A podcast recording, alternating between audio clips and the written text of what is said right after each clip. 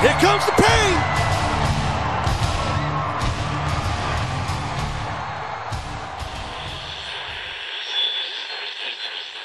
Hi, folks. Welcome to Who Booked This podcast. We have everything literary within the world of wrestling. This is the crown jewel of wrestling dedicated to women's wrestling all over this great earth.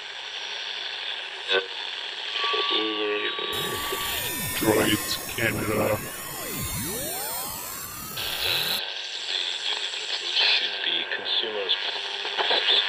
Ladies and gentlemen, it's time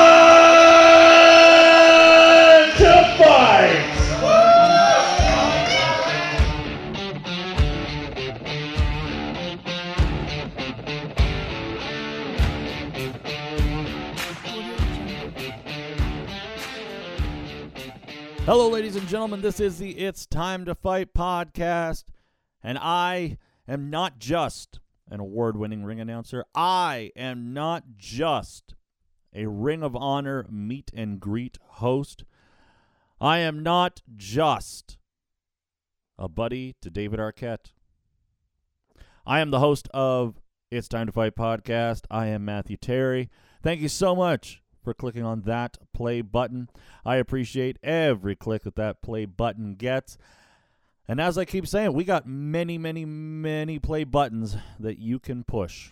We are on Podbean. We are on iTunes. We are on Spotify. But most of all, we are at timetofight.ca. You can go to timetofight.ca and you can listen to any and all episodes of this incarnation of It's Time to Fight podcast. You can go back right to the beginning. You can listen to Matt Grant. You can go back to last week and listen to Al Snow. You can go back and listen to Angelina Love. You can go back and listen to Kongo Kong. You can go back and listen to Portia Perez. They're all there. Timetofight.ca. Go over there and visit and listen to all the selections from It's Time to Fight podcast. Well, here comes the pain. So, of course, I was just kidding. I am not buddies with David Arquette. However, uh, a lot of people asked me, um, uh, you know, about David Arquette. Of course, I did the Alpha One show this past Sunday. David Arquette wrestled all Ego Ethan Page, and a lot of people have been asking me about David Arquette. And David Arquette, nice guy, has no no no attitude whatsoever. No, he's not standoffish in the least. Uh, it was it was great to meet him. The the small time that I did get to uh, to actually converse with him. Of course, as a ring announcer, I have to be at the show or I have to be on the floor, essentially at all times. Especially because I do the pre-show, and then I or the pre-show meet and greet, which in this case it was with David Arquette, and then I do the first half of the show, and then I do the intermission with David Arquette, and then I do the second half of the show. Um, there was such a crowd waiting to see David Arquette that I didn't get a chance to talk to David Arquette or to converse with David Arquette. Um, and before the show, all I got to do really was just talk to him for like two seconds, like, "Hey, where do you want to hail from? How do you want me to introduce you? Things like that." Um, but what I did get to to to talk to him, uh, the little bit I did, he was a nice guy. But over and above the things I saw him do for other people, unsolicited. Like um, so, uh, one of the wrestlers said, uh, you know, asked him for a picture, and he obliged. And um, he said, you know, my sister's going to is going to lose her mind because Scream is her absolute favorite movie. And David Arquette just casually asked, "Oh, what's your sister's name?" And so he said his sister's name. Like, oh, that's cool. Uh, a few minutes later, da- uh, David Arquette came over with uh, these stickers that he had autographed, and he's like, "Oh, sorry, you know, I couldn't find anything more, but here, this is for your sister." And, that's just the type of thing, like unsolicited. He was doing all these things for people. Uh, I didn't see it myself, but from what I hear, he was buying people beer for spilling them when uh, him and Ethan Page went out on the, you know, when it were wrestling around the building. And I, I, I openly admit, I was very impressed with David Arquette in the ring. I was very impressed with David Arquette in the ring. Um, but ev ev I I I kind of regret the fact. I I thought David Arquette would have an attitude, so I didn't even I didn't even send a feeler out to see if he'd be interested on on talking at in any length on the podcast. And he was so bombarded. Like before the show, people were walking up. Um, during his meet and greets, there was such a huge line of people who wanted to meet David Arquette. Um, and uh, you know, at intermission, same thing. And after the show, he was so bombarded with people, and you know, a lot of people were starting to see, or not not not see, because he did not show frustration at all, at least as far as I saw. But people saw how bombarded he was. They were like, sorry, can can we take another? Can we take a picture? Like, I know everybody's asking for pictures. Can we take? And he obliged everybody. And you know, it just it did kind of get to the point where I didn't want to walk up to him like, hey, you know, can you give me a soundbite or can we talk for five minutes for my podcast? You know, because the guy, I, I truly believe that the, the reason he's doing this is because he loves wrestling and he loves the fact that he is now involved with wrestling. And I just, I think he wants to, at, at just sometimes I just think he wants to sit back and just take it in and enjoy what's going on around him and like you know damn I'm I'm I'm involved with wrestling and you know what um everybody talks about how he's doing it for publicity and he's doing it for money and he's doing it for whatever. No he you can tell he loves this and he's doing it because he loves it and you know it's it's it's not publicity. And it was very nice to meet him. Unfortunately no i am not buddies with david arquette.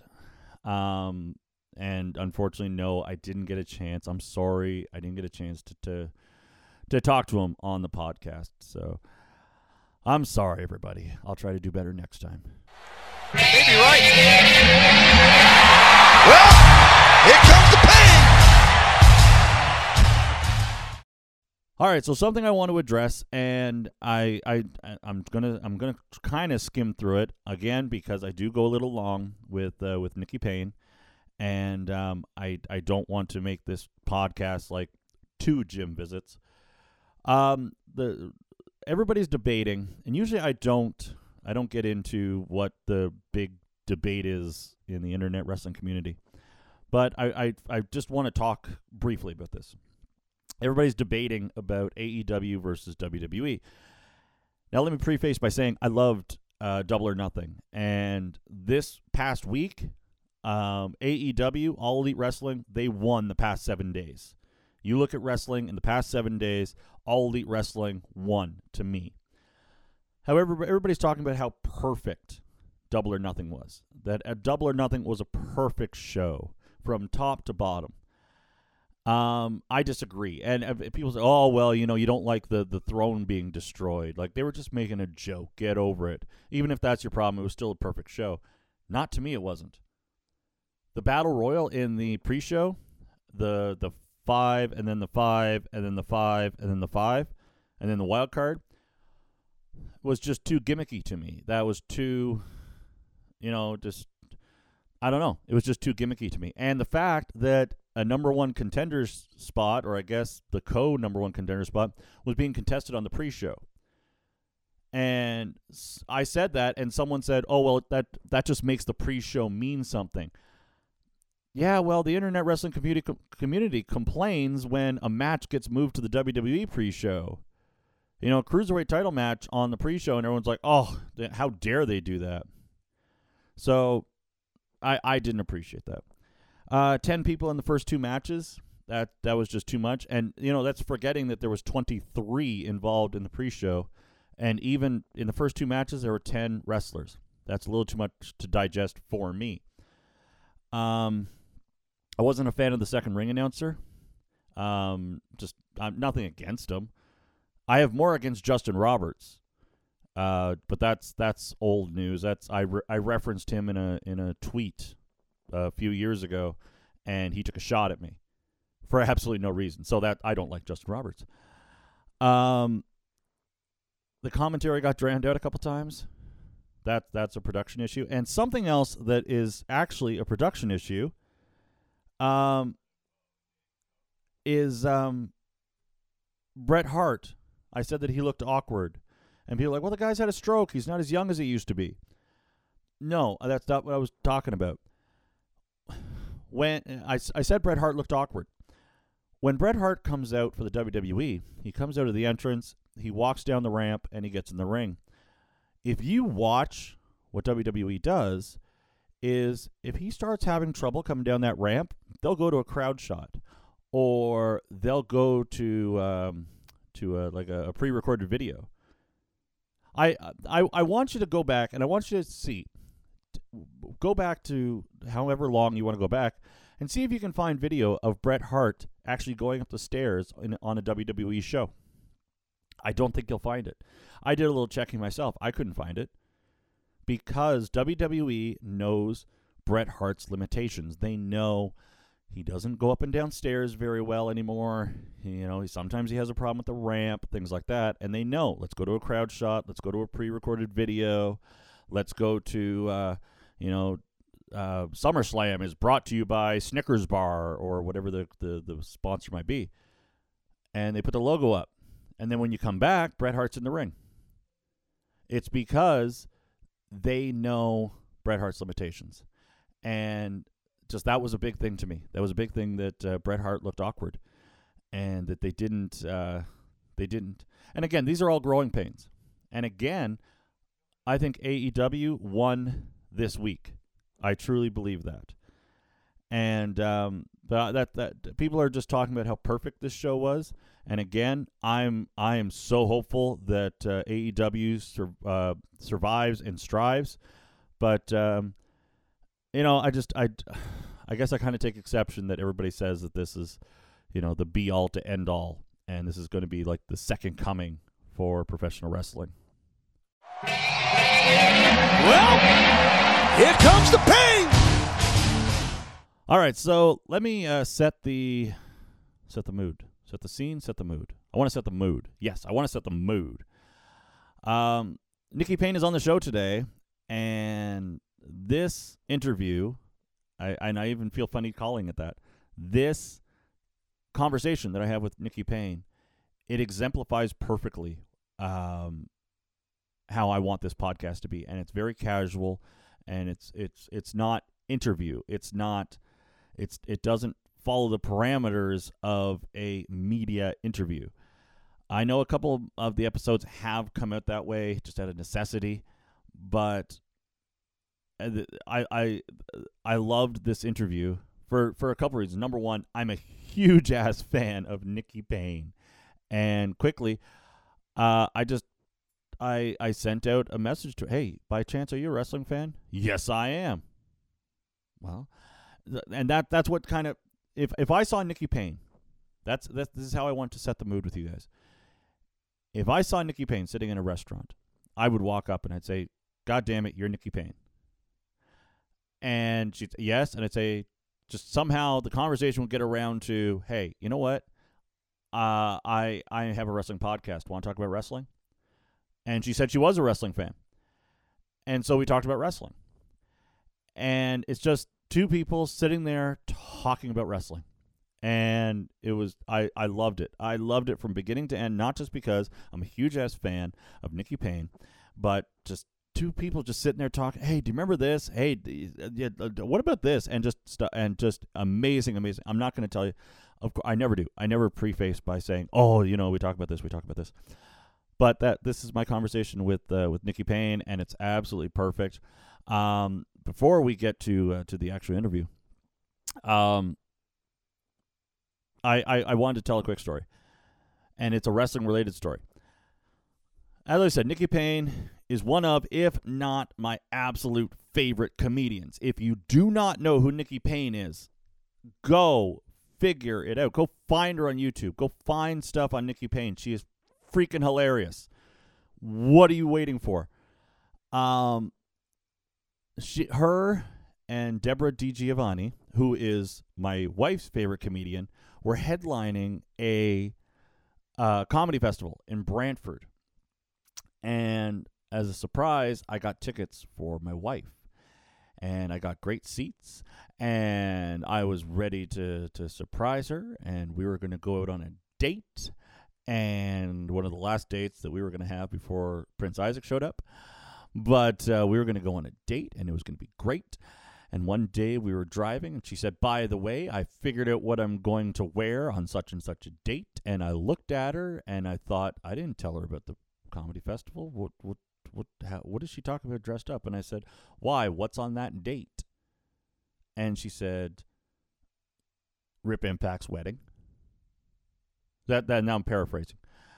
But she's Rip Impact's wedding. Now, if you don't know who Rip Impact is, he's a wrestler from the Ontario scene, a very solid wrestler. Again, if you don't know who Rip Impact is, look up his stuff. Damn good wrestler. Damn good friend of mine too. And his and his beautiful wife, I love her too. So this was a wedding that I knew I had to go to, but it was on the same date as the Brantford Comedy Festival, which as I said, Nikki Payne and Debra DiGiovanni were headlining. And so I gave away the tickets, and uh, I spent Rip Impact's wedding getting uh, text message after text message after text message from the people that I gave the tickets away to. Say, "Well, these are great seats. Oh, this comedian's wonderful. This," and they were just you know messing with me. But um, yeah, so I, I I still have never seen Nikki Payne in person, and one of these days uh, I'm going to check that off of the list. Uh, I I uh, I absolutely loved it. I love this interview. I hope you guys love this interview. It is a bit of a long one, so maybe hop on the treadmill or, you know, take a walk or, you know, take a long drive. You know, if you're going to visit the in-laws and it's going to be a couple hours, this might be a good interview to turn on and enjoy. Hope you enjoy, ladies and gentlemen. This is my talk with uh, Nikki Payne. Well, here comes the pain.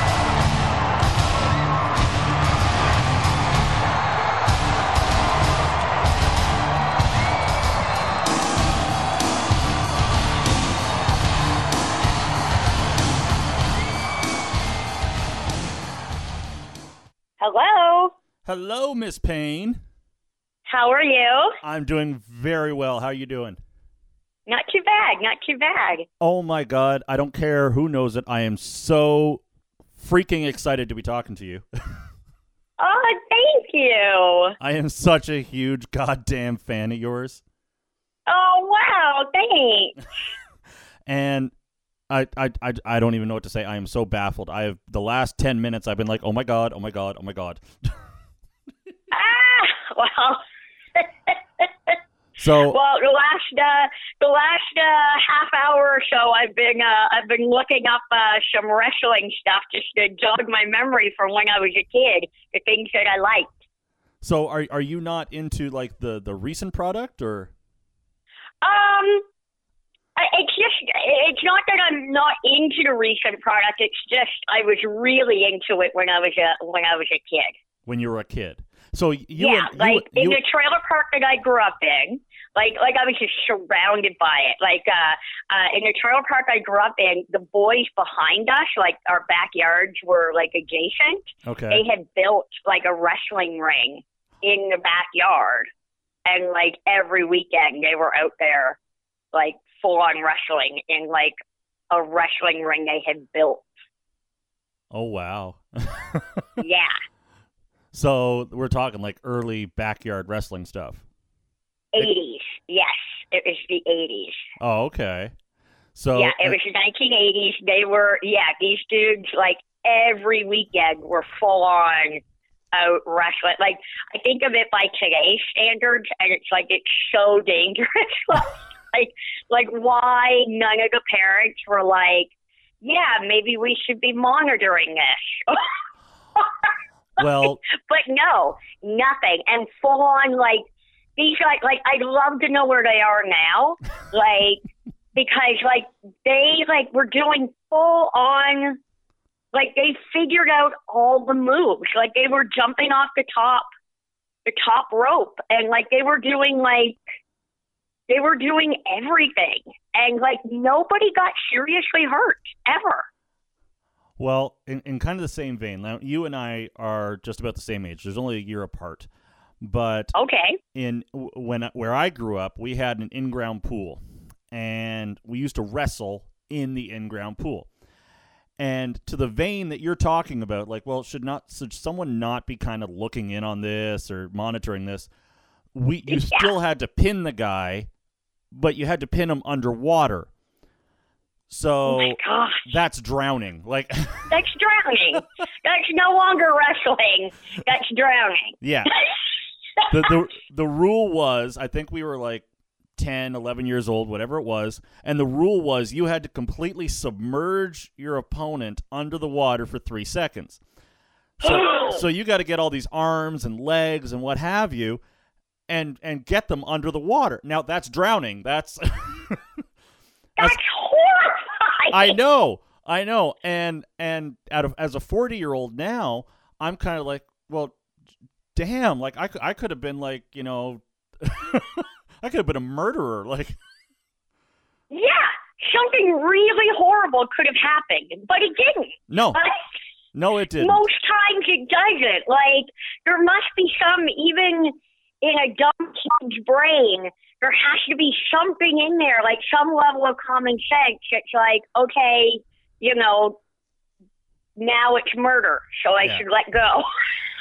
Well, about, about a year ago, I, I was talking to one of my old friends, and somehow the wrestling came up, and that's where we kind of realized the whole like uh, we were actually drowning each other, and I, I said to someone, or someone said to me, like, well, we must have had some kind of, you know, like, hey, you know, I'm drowning here, or some kind of safe word or safe signal or something. I'm like, no, I don't think we did.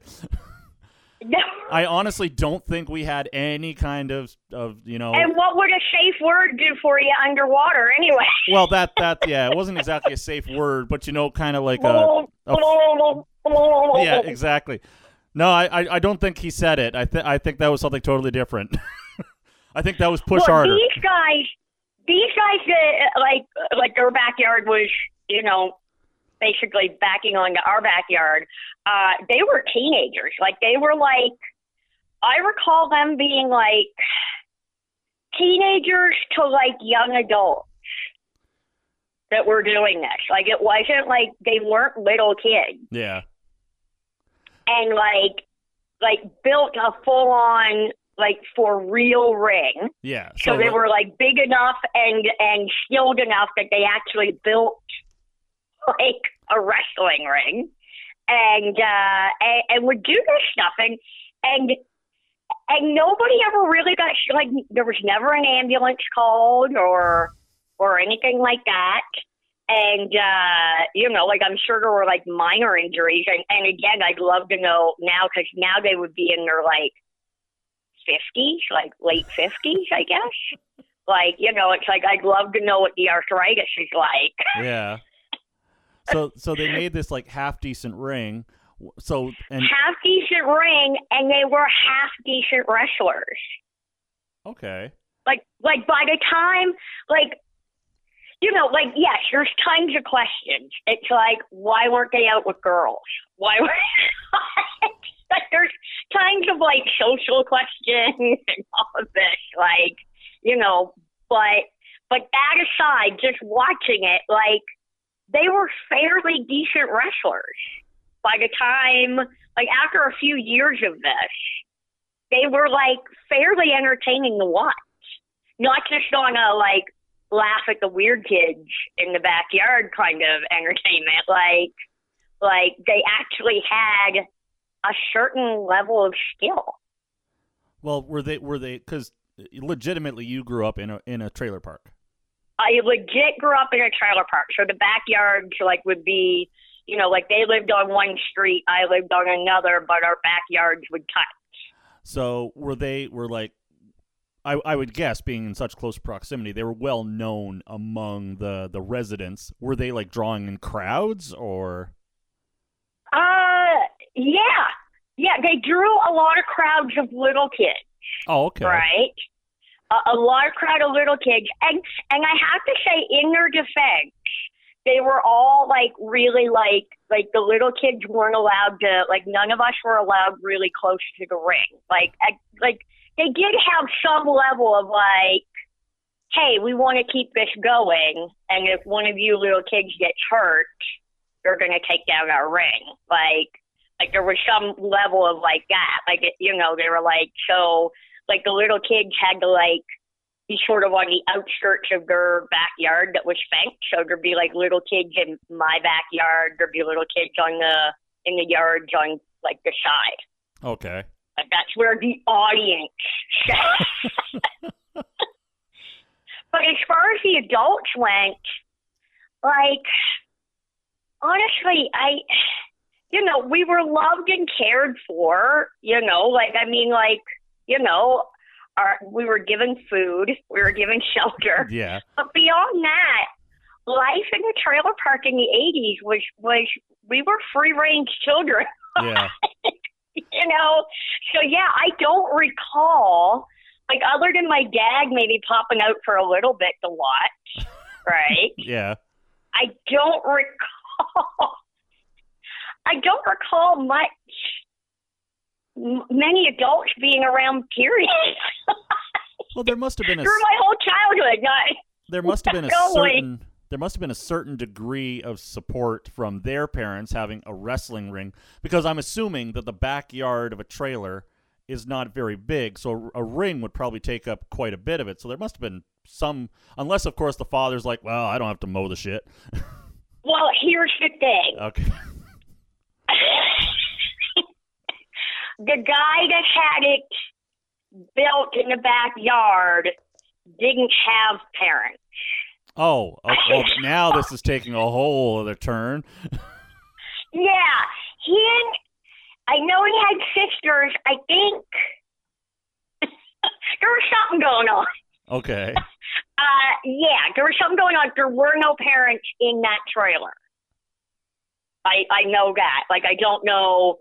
Again, I don't know if there was like a gas or what. Right? Okay. And he was slightly older. Him and his sisters were. His sisters were definitely older because they were like my brother's age, right? So they were like adults Okay. right? Like young adults, and he was slightly younger. So I think it was a situation where maybe I'm bringing I'm bringing this down now, making it sad, but but I think there was something where like I, I think maybe the mom and dad either died or weren't around, and his sisters might have been like the the sort of The Guardians. the ones kind of guardians. Yeah. So there wasn't like so there. I don't think there was a parent saying no, you can't build that in the backyard, right? Okay. But there were parents on either side, and there were parents of the boys that would come, you know, and and do this, right? Yeah. Like there was a ton of them, right? And those parents, like all the parents were in the neighborhood, were aware that this thing existed. Like, you know, it wasn't like it was a secret that Yeah. you know that this existed in his backyard. Everybody was aware of it. I don't know if they were like, well, they're not getting into drugs, so I guess if they want to chuck each other around in a ring all afternoon, that's it's kind of like a you know like it's a sport. Like Yeah. it, it is. It's not kinda. It's a no, sport. is. It is. like It is definitely a sport. you know, like you know, yes, there- I admit thoroughly there were dodgy elements to this ring. Like yes. uh, very dodgy elements. But yeah, they were doing an athletic. You know, they were. You know, they were involved in athletics. Yes. Everybody knew about it. They weren't getting in any trouble. Like, I mean, there are worse. I know that there's dodgy elements to this, but there Yes. are way worse things that uh, teenage boys could be getting into, you know, over the summer. You know, bang, bang, wrestling in a ring in the backyard. For sure. That was For sure, right? for like, sure. you know. yeah, and so uh, you know, and holy smokes, like without without a coach, without anything, right? Yeah. They were doing like backflips, like like that's gymnastics. Yeah. No, that Like def- that, there's elements of gymnastics. There's elements of you know wrestling, obviously, uh-huh. but like there, there's like you know, and there's like you know, there's elements of like you have to like there's strategy in in wrestling as well. Like there's elements of strategy to it that are almost like chess like. and uh, and these young men, you know, these young boys, were figuring all that out on their own. So, uh, hey, in comparison, I was drowning people. So, You were drowning people in your lovely privileged pool. You. yeah, thanks a lot. Turned that around on you, didn't I? Yes, No, yes, but yes. absolutely, there are like as an adult, I have so many questions about Yeah. what was going on back there, right? But also on the other hand, it's like, well, they didn't hurt anybody and they were doing something. Well, like, Who knows? Maybe they got. know? I I ended up getting into wrestling. Maybe they ended up getting into wrestling. Yeah, I mean, like you know, uh, like none of them, none of them were considered the bad kids in the neighborhood. Yeah. Like none of them had a rep for like, oh, that one's that one's gonna do time for sure. Like none of them had that. Like you know, my assumption is they all went on to, you know, graduate school and and get jobs, like and and be, you know, functioning members of society. Now, All right. I have no reason to believe that none of them, you know, that any of them, you know, none of them became professional wrestlers. I know that. Oh, okay. That would blow my mind if that happened. You you'd but, be contacting. but I have no reasons to believe that they became, you know, you know, it kept them it kept them busy. Yeah. I, you know, You're just you're just wondering how their bodies are holding up now. I'm more concerned about, yeah, I'm more concerned about, like, you know, but who knows? Maybe they're really healthy. Like, you know, Maybe from keeping active. yeah. You know, I don't know if they kept up with, you know, Mm. an active lifestyle afterwards. They were, they were sure as hell in shape when last time I saw them. All right. So is it was this like how old are you while they're doing this?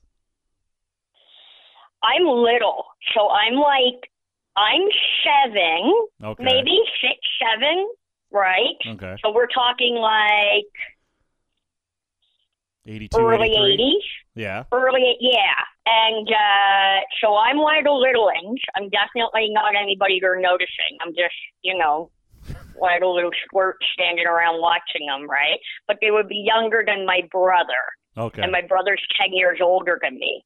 So they would be, you know, I would say under 16.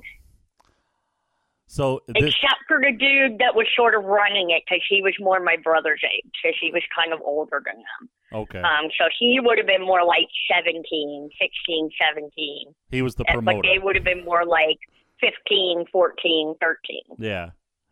So Yeah. obviously this is your first exposure to wrestling.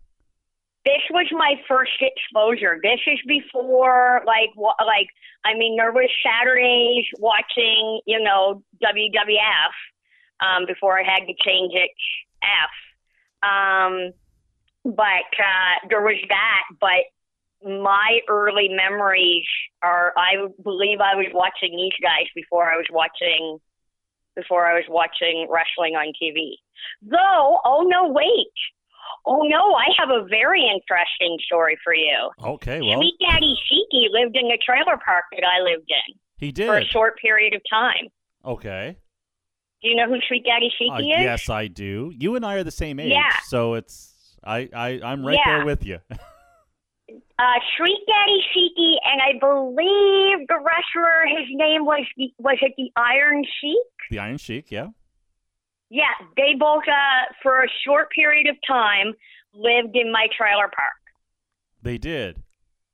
Yes, and I've talked to Sweet Daddy Siki about this. When I lived in Toronto, he was running um like a karaoke uh, after a stand-up comedy show, an open mic that I used to do, Okay. and I chit-chatted with him, and I was like, "Do you remember being in Sackville Estates Trailer Park for like maybe like it, you know, in my mind he lived there, but they could have been just staying there for a couple weekends while they were on tour, right? Mhm. With somebody that they knew, right? Yeah. But we would not stop following them. Like we were on our bicycles, you know, driving past the trailer that they were like we were we oh yeah, like the kids in the neighborhood totally totally stalked them for the the time that they were staying there. But but he remembered it. Yeah. Yeah, yeah. So there's that too because they wrestled in. Oh, what was that? Because that would have been my first experience with wrestling on TV. That would have been before WWF. Okay. So I hope I'm not boring your. No, no, no, no. Your listeners are like full on wrestling fans, and I'm like just bringing up memories of no, no, no, no, no, no. My my listeners are they're they're hardcore wrestling fans, and they uh they they they live off of like information and things like that. So this is just like little nuggets that they're like, oh, Nikki Payne used to they used to live in a trailer park, and Sweet Daddy Siki and the Iron Sheik were there, and so this yeah, is they stayed in a place over on Brook Street, and uh, uh, yeah, um, because there was um, because back then there was like regional wrestling, which is starting to happen again too. Because I bumped in at the airport to the lady that uh, runs sort of the the maritime uh, end of uh, innovative hybrid wrestling. oh okay Yeah, um, but anyway, I'll get back to that. Um, oh, I made sure I made sure that I had stuff to talk to you about. I was like, I'm not going to be like a dumbass just standing here and not having anything to talk about. I was like, I, I, I. I, I, I'm jogging my memory as best I could this morning to make sure. But yeah, it was um, it was uh, like back back in the day. It was sort of regional, and the Maritimes would have had their uh, their wrestling circuit, but then like out west would have had their wrestling circuit. Oh, I wish my dad was sitting here right now. He would tell me the name of what the maritime, uh, what the maritime wrestling circuit was called. But they would come on TV on like Saturdays or Sundays, and there was like Sweet Daddy Siki, there was the Claw. the claw oh the claw the claw the Yeah, the Claw. Because my brother used to always do that to me. Like when I when he was babysitting me and I wouldn't go to bed, he would go oh um Baron von Raschke Oh dang him! I wish. Oh, I should have brought my brother. I should have told him to come down and sit here with me. Killer Carla, Killer Karl Krupp, oh okay okay okay okay okay. Killer Karl Krupp did the claw. Yes Yes. Um. And uh. And and yeah. So I'm trying to think. I'm gonna. Do you know? You don't know it, do you? I'm what the name of our I keep thinking of Grand Prix, but Grand Prix. Grand Prix? That's it. Grand it Prix Grand Prix? wrestling. That was it. I didn't think Grand Yes, Prix went back Grand that far. Prix wrestling would come on, I believe, on Sundays on like Shaw Cable, Okay. And it was basically just recorded with like literally like a video camera. Yes. And uh, and yeah, so that was my first. Uh, that was between that and the backyard wrestling. Those were my two introductions to uh, to um, to wrestling. And yes, and my brother used to constantly chase me to my room pretending to be Killer Karl Krupp. oh, okay. See, I just didn't think Yeah. Grand Prix went back that far. But now that I think about it, I actually think that they went back to the 70s. Now that I think about it. They they probably did. Yeah, because my dad watched Grand Prix wrestling, uh, and it was like not even like yeah, like it was like our like when you had uh when you had um oh yeah, I'm seeing a video right now, Killer Karl Krupp. the claw, like the theater involved, like it's amazing. Like it was so good. Um, but uh, yeah, um, so those were my two. Uh, that's what I originally would have grown up seeing, like, and very, very young seeing those things. And then, of course, you know, then then we have like the golden age of the WWF, and so every, you know, every that was part of my Saturday morning. You know, which I'm sure was probably yours too before you went out drowning your friends. Well, yeah. Well, my mine was um, mine. See that that's it's kind of a hazy, um, a, a hazy like because people ask me all the time. Well, what what drew, drew you into wrestling? And I don't Right. remember if I found wrestling because my my parents were not wrestling fans. My brother was not a wrestling fan. So a buddy of mine, I know I used to watch wrestling with him. So I said to him, because I'm from a small town, from a rural area, and I said, I said to him one time, I said, "Well, you must have introduced me to wrestling," and he insists that I introduced him. So Hmm. I I don't know if just one day I found it on the TV or I I swear I must have been over it because his brothers were wrestling fans. So that's why I say, well, Right. it must have been you. And no, he just uh, anyway. I'm not going to get into the whole But argument. you you. were the one that probably brought it to them. That's what that's what he's and saying. then they got really into it, and so now you just assume that because they got really into it, that Yeah, so I don't know if I found it on TV or something, and um, I never got the chance. Uh, my mom passed away several years ago. I never got the chance to say, "Hey, how did I get into wrestling?" And my father, who is Right. is still around, but he he's uh, he was a traveler. He was a, a truck driver. So, and Right. this is not a sob story or anything. He just wasn't around, so he doesn't know how I got Yeah. into things. So yeah, I, I, and yeah, I never got the chance to ask my mom, like, how did I get into wrestling? But, you know, my mom used to tell stories about how, uh, oh, I remember I was watching a commercial one time, and Hulk Hogan and Paul Orndorff were feuding, and they were like blood feud type thing.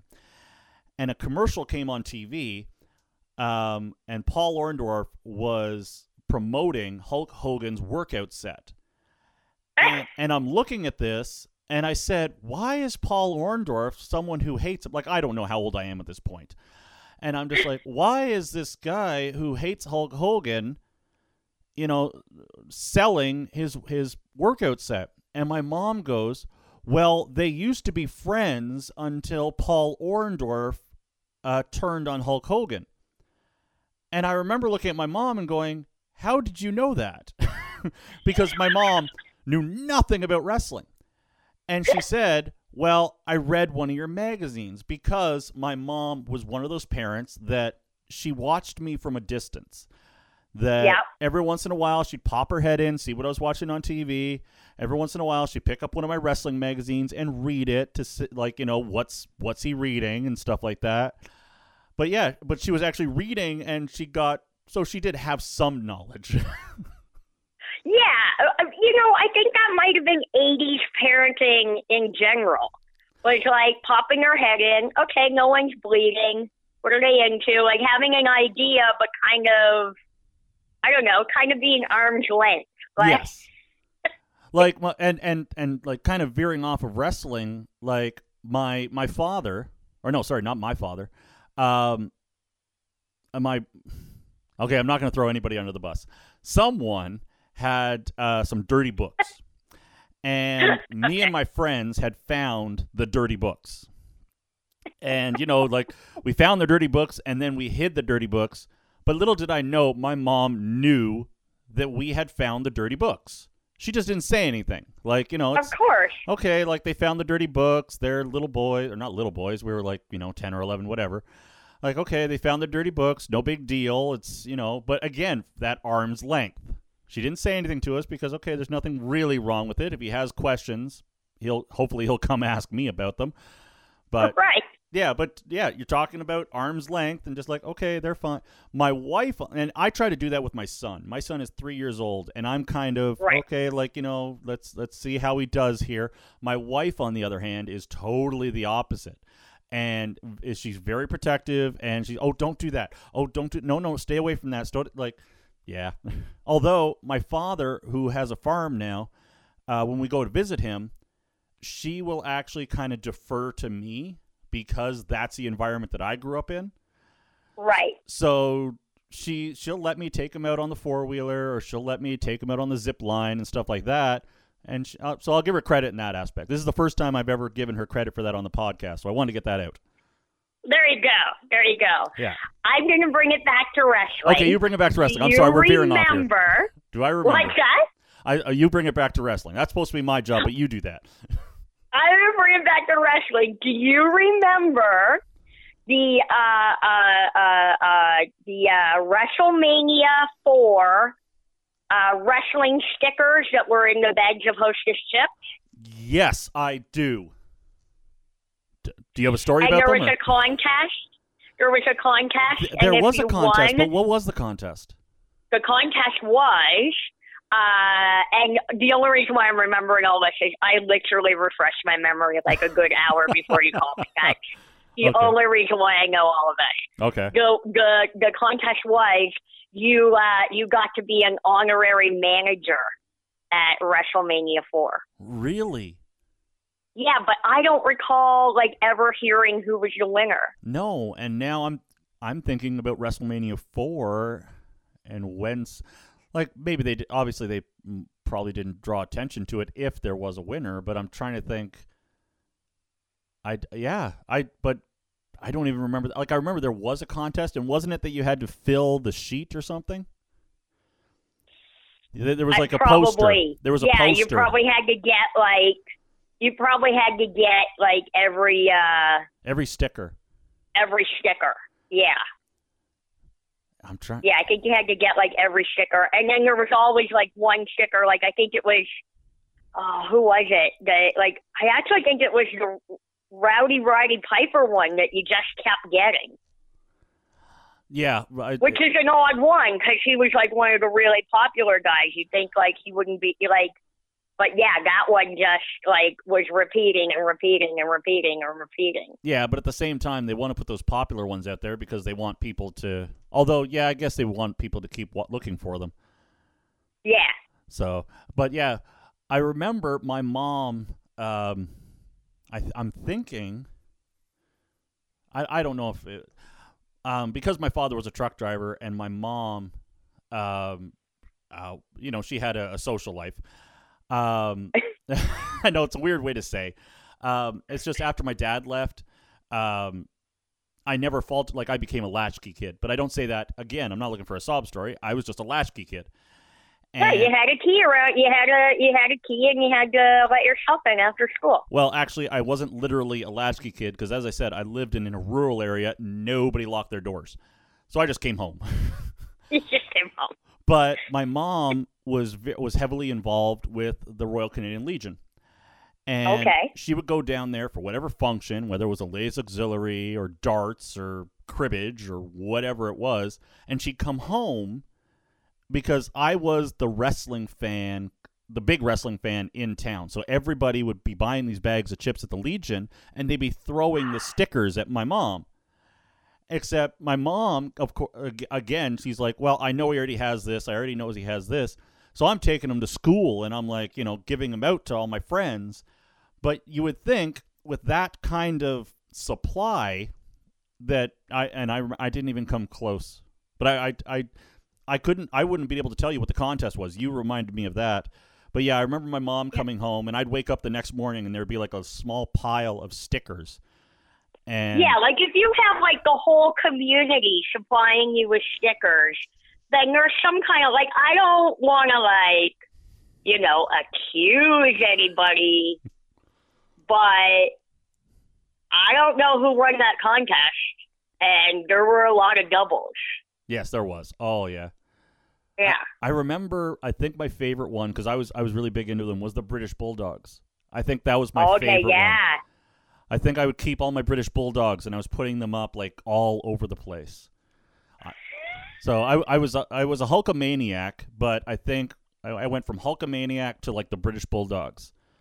And Right. I don't think there was any real like I, I was never really a Piper. I was never a Savage. I was never anything like that. I went from Hogan to the British Bulldogs. Right.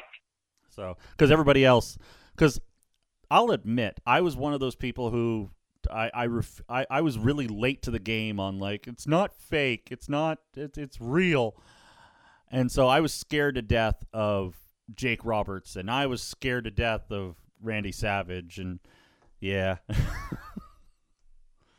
Yeah. so who who are some of the other ones that you remember? Um, I remember. Uh, well, I loved uh, uh, Ricky the Dragon Steamboat. Oh, that that yes, that was another one. Cause he's like a showman. Like he was a full-on showman. And uh, I'm starting to like, because I know we're talking mostly about like the really early guys. Of course, I loved Andre the Giant. Okay. Oh, yeah. I mean, he was like he was a movie star and everything. Like he was just he's he's such a part of like, you know, 1980s pop culture, Yeah. right? So I mean, so he was like, you know, so of course there was him, and then I'm starting to think, cause like I didn't watch it as regularly as it as it kind of went on, but it still it was still like a Saturday morning thing for me. Like even up through like my teenager years, like I'm like I'm by no means like the kind of fan you were, but it was still part of like yeah, Saturday I'm gonna sit in my jammies and you know and watch wrestling on TV. And uh, I really enjoyed um oh geez, what was his name? The Ultimate Warrior. Oh, okay. He was older. He like that was like later yes. but that's like when I was like way more into like performing. I started to become, you know, a drama nerd at that point, right? So Yeah. I really liked the guys that were like that were just so into their character, like that it was ridiculous, Yes. right? Like, and the Ultimate Warrior was like the ultimate showman too. Like he was so like committed to whatever the heck he was. like, Well, yeah. Because it wasn't he paying it like in like kind of yellow and purple. all he he had like all kinds of different uh, different variations of the paint, but uh, Yeah. it, it's I I think this might even be kind of a recent thing. Was that he was supposed to be, um, like a, a native warrior of some kind. I- wow. I think that's what he was supposed to be was some kind of native warrior. I remember reading that somewhere. Now whether it's true or not, because you know, oh well, it's on the internet, so it must be true. But I remember reading that just recently that his character was supposed to be a native warrior of some kind. I kind of get. I kind of get maybe where he was going. I mean, it's painfully racist. Like it's person, like Jesus. Hmm. Nobody. A. He was obviously white. like, let's start there with the breakdown what's wrong. Uh, B, I don't think anybody ever like, yeah, his, yeah, I don't think any of his painting was um accurate to any group of people in the world. Um, wow. Okay. Now, for all I know, for all I know, it could have been total bull. Yeah. I don't know. No, no, I get that. I can I can totally see how they were going there. And and honestly, like the WWF was not like The most you know, it wasn't correct. it, it was certainly it was certainly wasn't the place you go for any kind of political correctness. And now, yes, I'm looking at him and oh man, yeah, it's kind of like an offensive Halloween costume. And he's blonde. He's totally blonde. Like there's no oh, Ultimate Warrior. Yes, no, I'm looking at him right now and he's wearing turquoise. It's turquoise and pink. Maybe I just really like his makeup. That might have been it. that could have been totally it. Yeah, yeah, it's really. But just, I really like the guys that were like ridiculous. I love the, um, I loved most of the managers were amazing. Like, if I could be a wrestling manager, like, oh, even an honorary one with stickers, uh, that would be amazing. I love the, uh, oh, what was the guy with the, uh, walked around with the urn all the time and Oh, Paul and, Bearer. and Paul Bear was Yeah. ridiculous. Like so ridiculous. Like from a performing standpoint, that guy was so committed. like, Oh yeah. Well, actually, he was he was a real pallbearer. He actually worked in a in a funeral home. Oh, really. So, but but yeah, bringing that onto TV, yes, he. I'm sure he wasn't walking around his actual funeral home going, "Hello there." You know. Oh, see, that's where I would want to be buried, is at his funeral home with him being like that. it was amazing. But no, I, I, I agree. Like the managers uh, were great. Like um, you know, being involved with wrestling, I've had the opportunity to to meet a lot of my my heroes. But uh, Jimmy Hart and uh, Captain Lou, who I never did get to meet, but he was he was one of my favorites. Was Captain Lou? If for nothing else, the fact that he had rubber bands hanging from his face. I, I don't know if you remember Captain Lou, but I remember he had like these these these rubber bands hanging from his face, and I was like, why? Why would you have rubber? Ba-? And he was the craziest son of a bitch you'd ever want to meet. And uh, yeah, unfortunately, I never got the chance to meet him. But yeah, Aw. but I I was I even today I'm more into the into the over the top characters. Uh, yeah. Because like wrestlers wrestling kind of got away from that it kind of got more reality based and as much as I, I kept watching i think i kept watching because i was a wrestling fan but i still appreciate more the over the top people the uh yeah the ones that were just yeah Yeah. I'm- yeah, I'm- I, I'm trying to. I'm trying to think of another really politically incorrect one. There was um there was a black wrestler once that used to wear like this white, very tribal kind of uh makeup, and I forget his name. And I remember I was still kind of young enough that he kind of frightened me because he was like, like at least when Paul Bearer and them came along, like you know, I was older, right? I was easily scared as a child. I remember there was a couple of wrestlers that really, really, really frightened me. I, I think you might be talking kamala Yes. he, used to come out with like the tribal mask and he used to like you know slap his belly and everything Yes. Yes. but so, like, wow, they really were so, they were so wrong. Like, I, the level of wrongness in the 80s, period, but the level of wrongness in the WWF oh yeah there's there's so many there's so many things then that would not fly now Oh my God, yeah. Like, that, that just make you fully uncomfortable now. Oh, Jesus. Al- Holy crap. although I, uh, oh go ahead no, no, no, no, no, please. I was, I was just gonna say, uh, it, it wasn't uh, wasn't recent. Like it was, uh, I don't know, a couple of years, maybe three years, because Kamala has actually, uh, you know, he's run into health problems and uh, he's had to have his legs amputated. Uh, oh, yeah, um, but it wasn't that long ago that they brought Kamala out on TV as kind of like a, a retro thing, and everybody just, you know, hey, it's Kamala. But you can do that with like retro things, like okay, you know, they did they did it before. It's just kind of a a retread. We're not doing it now. remember when we were like this? exactly. Remember when you used to cheer for this guy? remember when? Remember when all of this was okay? so. Uh, So- uh, Another thing I love is you look at some of the like you look at some of the wrestlers from then and now in the age of doing documentaries and the internet and people writing books you hear about so much that the, the these guys were doing behind the scenes.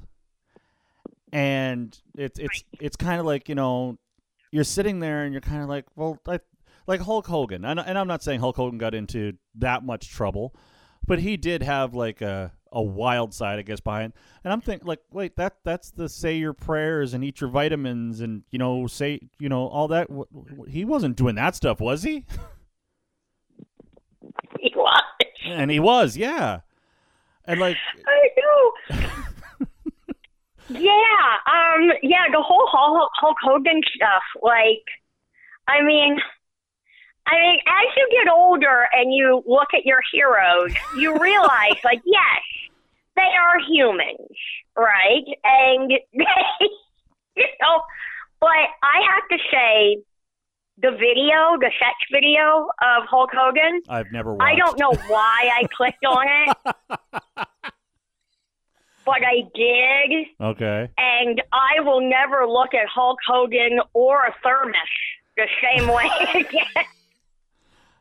Oh, I know I'm gonna regret asking this, but why is there a reference to a thermos?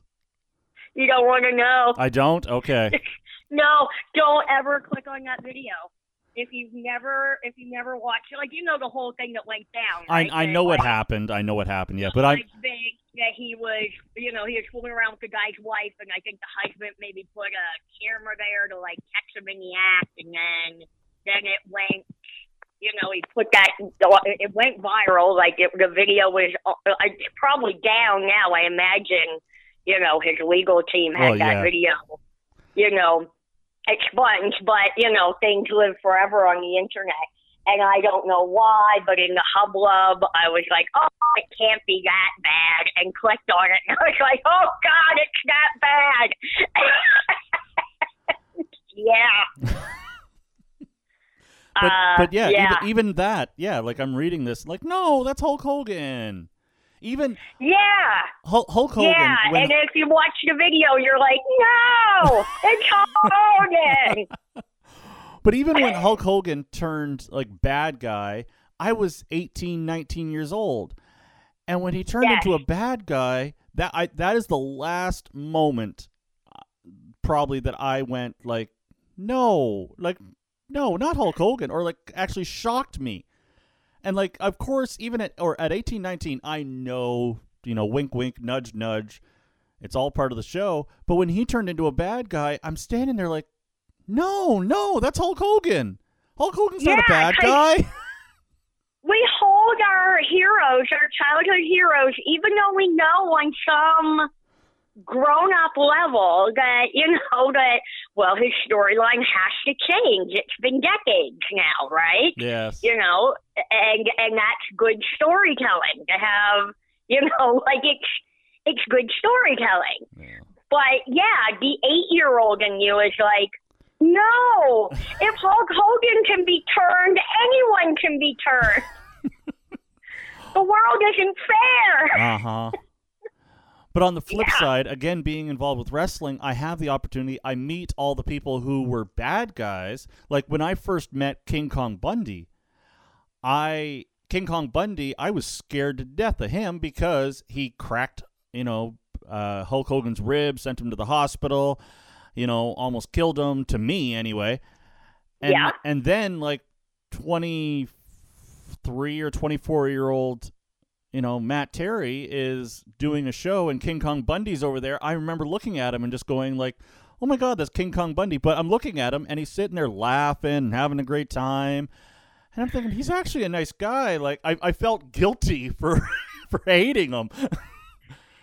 like I, uh, oh man, I should have given him the benefit of the doubt. Like he was just doing what he had to do. Messing with our emotions. Yes.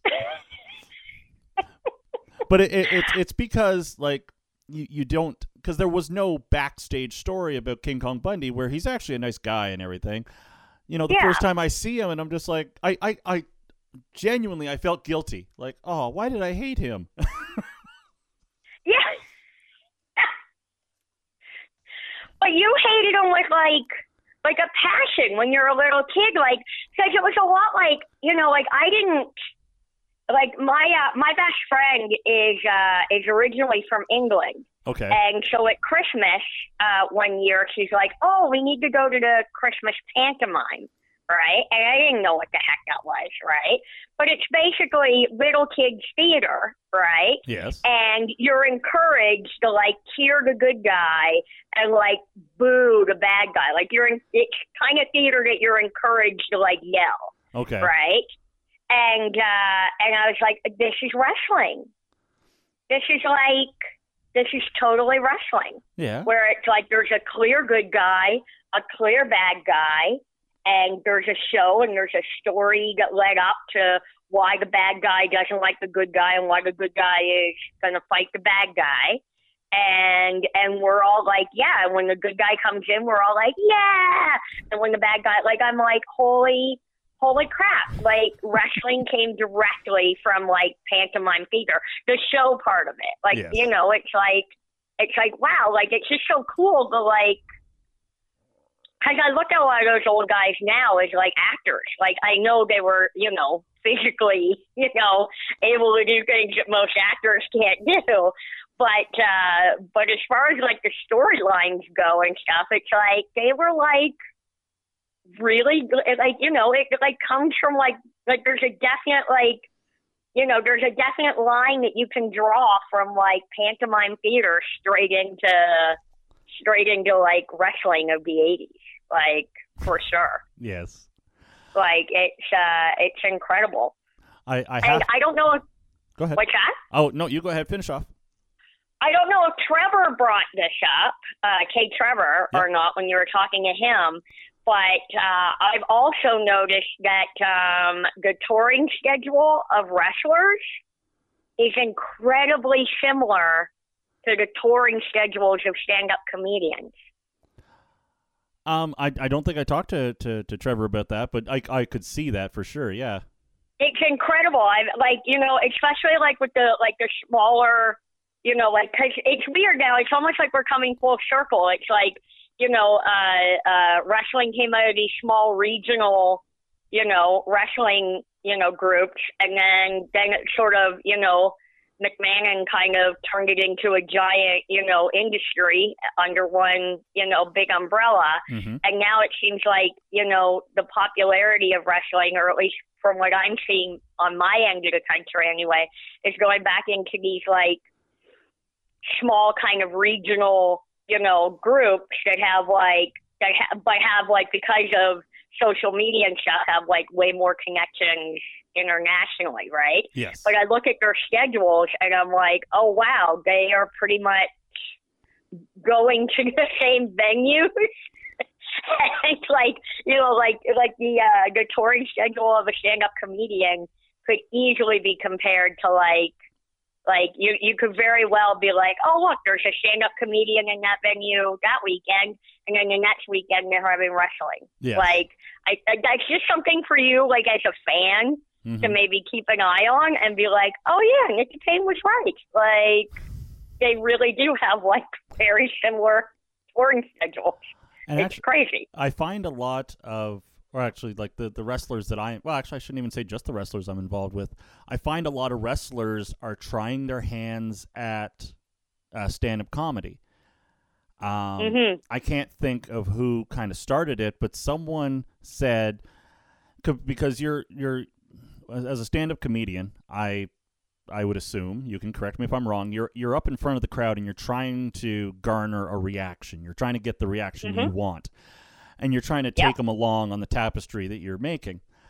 Mhm. And I don't know who started it, but someone said uh, like a wrestler getting in front is the it's kind of the same thing as when they're kind of cutting their promos and stuff. You're trying to garner a reaction. You're trying to, you know, read the crowd, see what's working, see what's not. And I find a lot of the a lot of wrestlers that I know, and plus some that I've seen like on the bigger stage, they're trying that. They're trying uh, stand up comedy to try to more or less practice. Um, now is is that is that a I don't I don't want to say is that a good thing or a bad thing, but I know sometimes comedians are a little protective. Are like, are you protective that a wrestler thinks they can just walk in and do that? No, I think that's fair. I think it's a fair. I think there's a lot of. um I think there's a lot of overlap between uh, what a stand-up comedian does and what a wrestler does. You know, at least performance-wise, not you know like. Trust me, I ain't flipping over anything. I ain't holding anybody down. I am.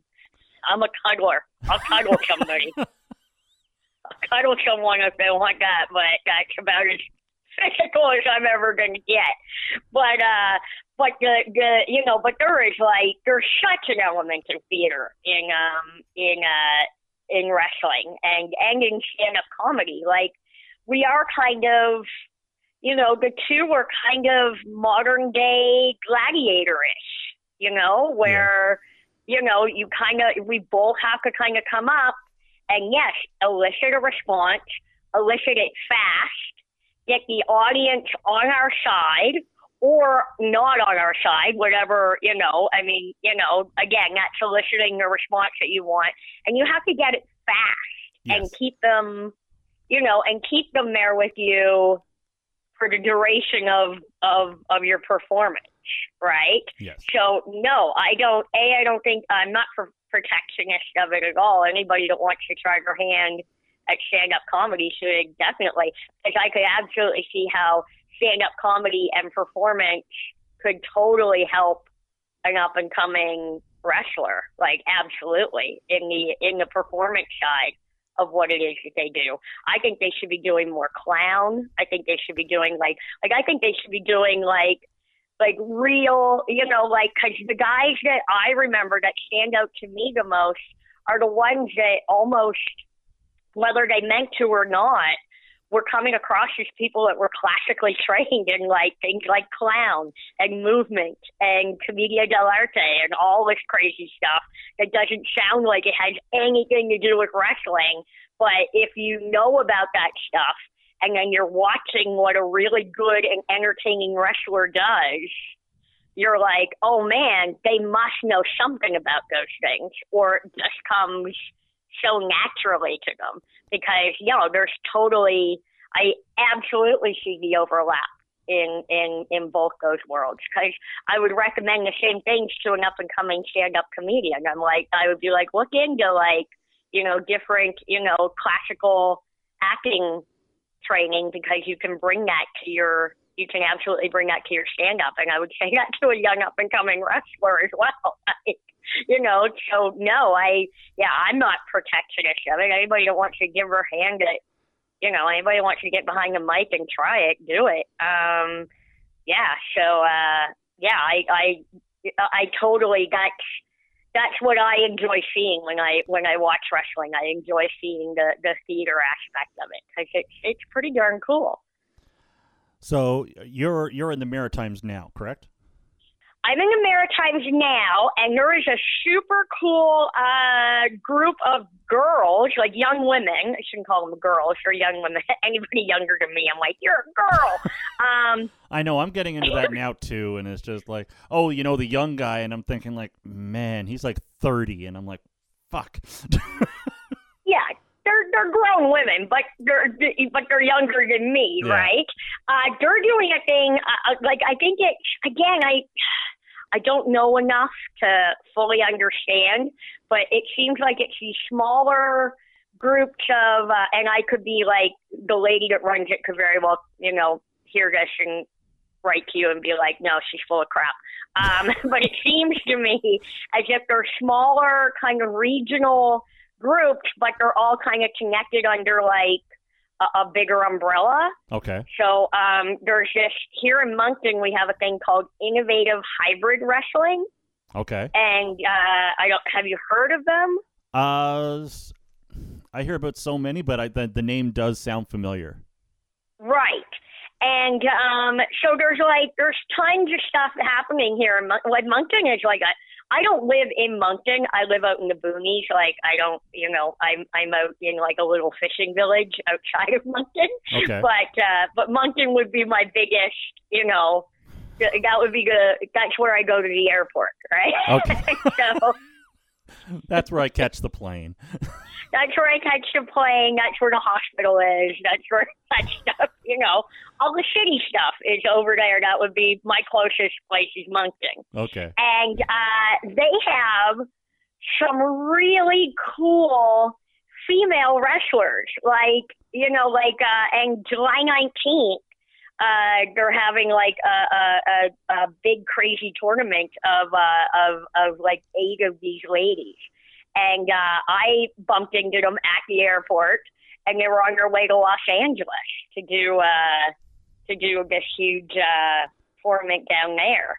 And uh, and so now, like July nineteenth, they've got like uh, it's like a uh, it's the the uh, the Queens of Maritime Wrestling at the Moncton Lions Club, and uh, but then they've got like other stuff going on too. Like you know, at the end of May, they've got like you know male wrestlers. Because we always say female wrestlers and you know and, and wrestlers, but they have male wrestlers on uh, in at the end of this month too. Okay, I'm looking at the poster here, crowning the Queen of Maritime Wrestling, and Yes. I I see Jody Threat, um, who I I know very well, uh, beautiful Bia, who I know very well, uh, but Casey Spinelli, who I know very well. Um, but yeah, these I this looks like an amazing show. Yeah, yeah, I'm totally going. I'm gonna get some tickets and go. Yeah, I'm, I'm looking. It's only fifteen bucks. Yeah. Like that is good entertainment money. I, I'm going to tell you, um, and I don't know if you'll remember or not. I'm going to tell you the the two that I said first: Jody Threat and Beautiful Bia. Jody Threat. Uh, I don't think she's been in wrestling for very long, but there, she's one of those people that, like, as a ring announcer, I I I still kind of stand off to the side and I kind of watch what's going on. So many times, Jody, I will see her and she set up a chair or something off to the side, and she's sitting there and she's studying and she's analyzing, and she is such a student of wrestling. So I'm glad that she's getting uh, out to the Maritimes. Uh, beautiful Bia, um, uh, such uh, always having fun, almost to a fault, and I say that in a good way because I've seen her as as a bad bad guy, bad per a heel, but Yeah. she's she enjoys wrestling so much that she's always smiling. And it's not a maniacal like ha ha ha I'm going to get you smile. I've seen her jump off the top rope to the outside on top of a bunch of people as a bad guy or as a heel and get up and just she has this look on her face like, "Oh my god, I'm I'm wrestling. Oh my god, this is so amazing." Like the crowd just pops to the point where a lot of people have turned her into like a face, like you know, oh, she's just she can't she can't sit there and be mean. She just and you know, I I, I She's so- the likable g- bad guy. no, not even that. It's just No. she she she doesn't solicit the response as a bad guy that she's supposed to because you can just tell you can tell she's having so much fun but it's not maniacal fun it's not jumping off and hurting someone and going ha ha ha look what i did she's jumping and then she's like looking at people like oh my god isn't this so cool like and it's it's yeah and she's and you know she's great with kids and she's just she never worked as a bad guy so you know jody threat and beautiful bia when when you go to the show definitely uh watch out for those two or to you know keep All an eye on those for two sure, for Yes. sure. so That's so funny. That- yeah, that- and they're they're all yeah they're young ladies, like Oh, you yeah. know. But I guess it's a young person's game, really. Like uh it is yeah especially like the they're they're kind of getting into this revolution of uh, women's wrestling now uh which is amazing. And so that's uh, like shows like this all women's are popping up more and more. And because of this revolution a lot of girls are like hey i can do this too. Um, it's not like because there's always been women's wrestling, but it was kind of you know off to the side, and sometimes it was just right, it was just a bikini contest or something. Something Right. that's not too endearing to young ladies. But lately, the way that they've been um, showcasing wrestling, I think a lot of, of young girls are just like, wait a second, I can do this too. And I can be a wrestler. And uh, definitely Jody and, uh, and Bia uh, are two people that are definitely, uh, definitely making strides. yeah, their marketing is a lot more similar to roller derby now. It is.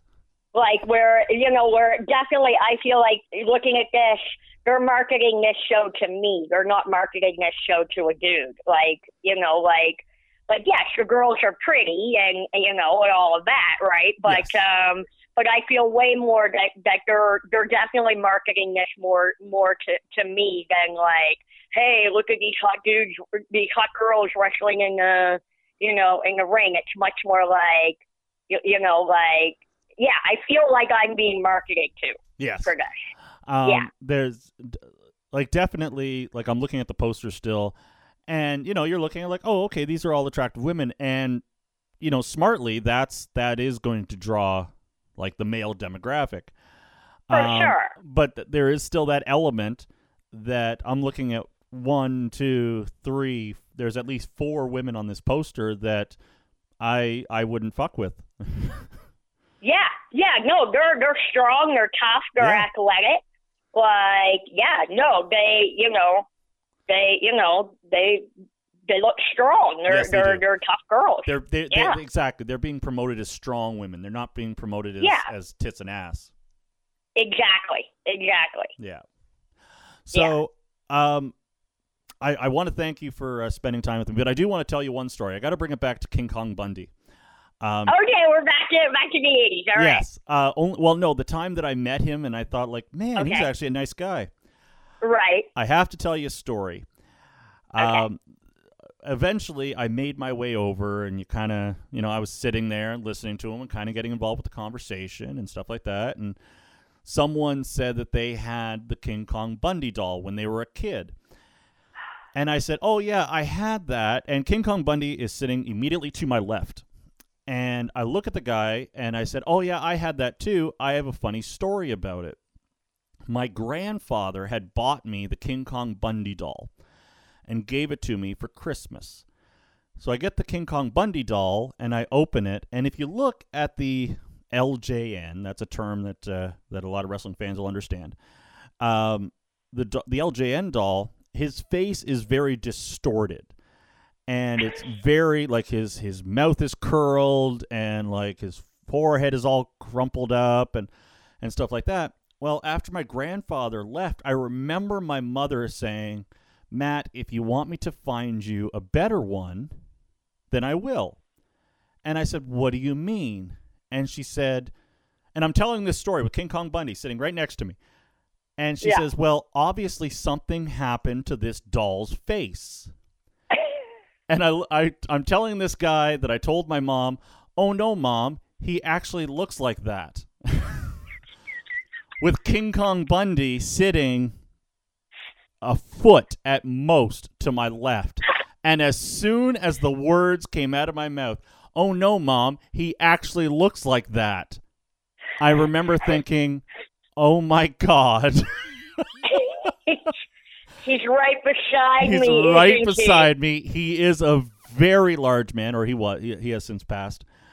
And I like look over at him, and he's looking at me at the same time. It was like, oh, it was like a take from a movie, both of our heads, because one of the guys told me that it was like the tension just, and all of a sudden he looked at me, and I looked at him, and for a second I thought like, oh no, and then he just busted out laughing, and I I remember inside just thinking, oh thank God. Thank God he's laughing. And uh, but yeah, the look he gave me at first, I thought like, oh man, he's gonna have a problem with me, or he's just you know think 'cause- and but yeah, and then he just busted out laughing, and I'd like, oh thank God. Anyway, Oh, Miss Payne, I, funny. I wanted to thank you so much. As I said, this is this is a huge pleasure. Um, I hope I had something to say that was somewhat interesting You did. to your audience. because Um, when I have uh, people that are outside of wrestling, um, when I have them on the podcast, this is the type of thing I want to do is, you know, talk about why you're a wrestling fan, how you became a wrestling fan, and things like that. Um, in fact, I think I talk more about wrestling with people who are outside of wrestling or considered outside of wrestling than I do with the wrestlers. So this was absolutely amazing. Uh, you know, t- oh, good. the the stories that you told. Um, so I, I want to thank you. And Thank you. so Prince Isaac stole my last Timbit. I had one chocolate Timbit left, and Isaac stole it. Uh, so that was my interview with uh, Nikki Payne. I know it kind of ended abruptly there. There wasn't the normal like bye, thanks for chatting, and then the beep when people let go of my cell phone, or when I let people go with my cell phone. Um, I did cut it off there. Nikki Payne and I spoke for like another half hour, forty five minutes about just general stuff, and maybe someday I'll publish the the, the, the general stuff. Although there was there was stuff, I think there was stuff that I heard. Like I told her the the Rip Impact story and things like that. Um, but again, I'm I so so very thankful to Nikki Payne for being on the show. I am such a super fan of Nikki Payne, and uh, one of these days, I I will get out and I will see Nikki Payne one way or another. Uh, thanks again to everybody again for um, pushing on that play button. I appreciate, I sincerely do appreciate every single click that that play button gets. Um, I realized I forgot to uh, to do my upcoming events. Um, this month, in the month of June, actually, I guess you guys are listening to this on May 31st, or it's posting on May 31st. So, not this month, I guess technically ne- tomorrow. Starting tomorrow. Um, actually, not even starting tomorrow.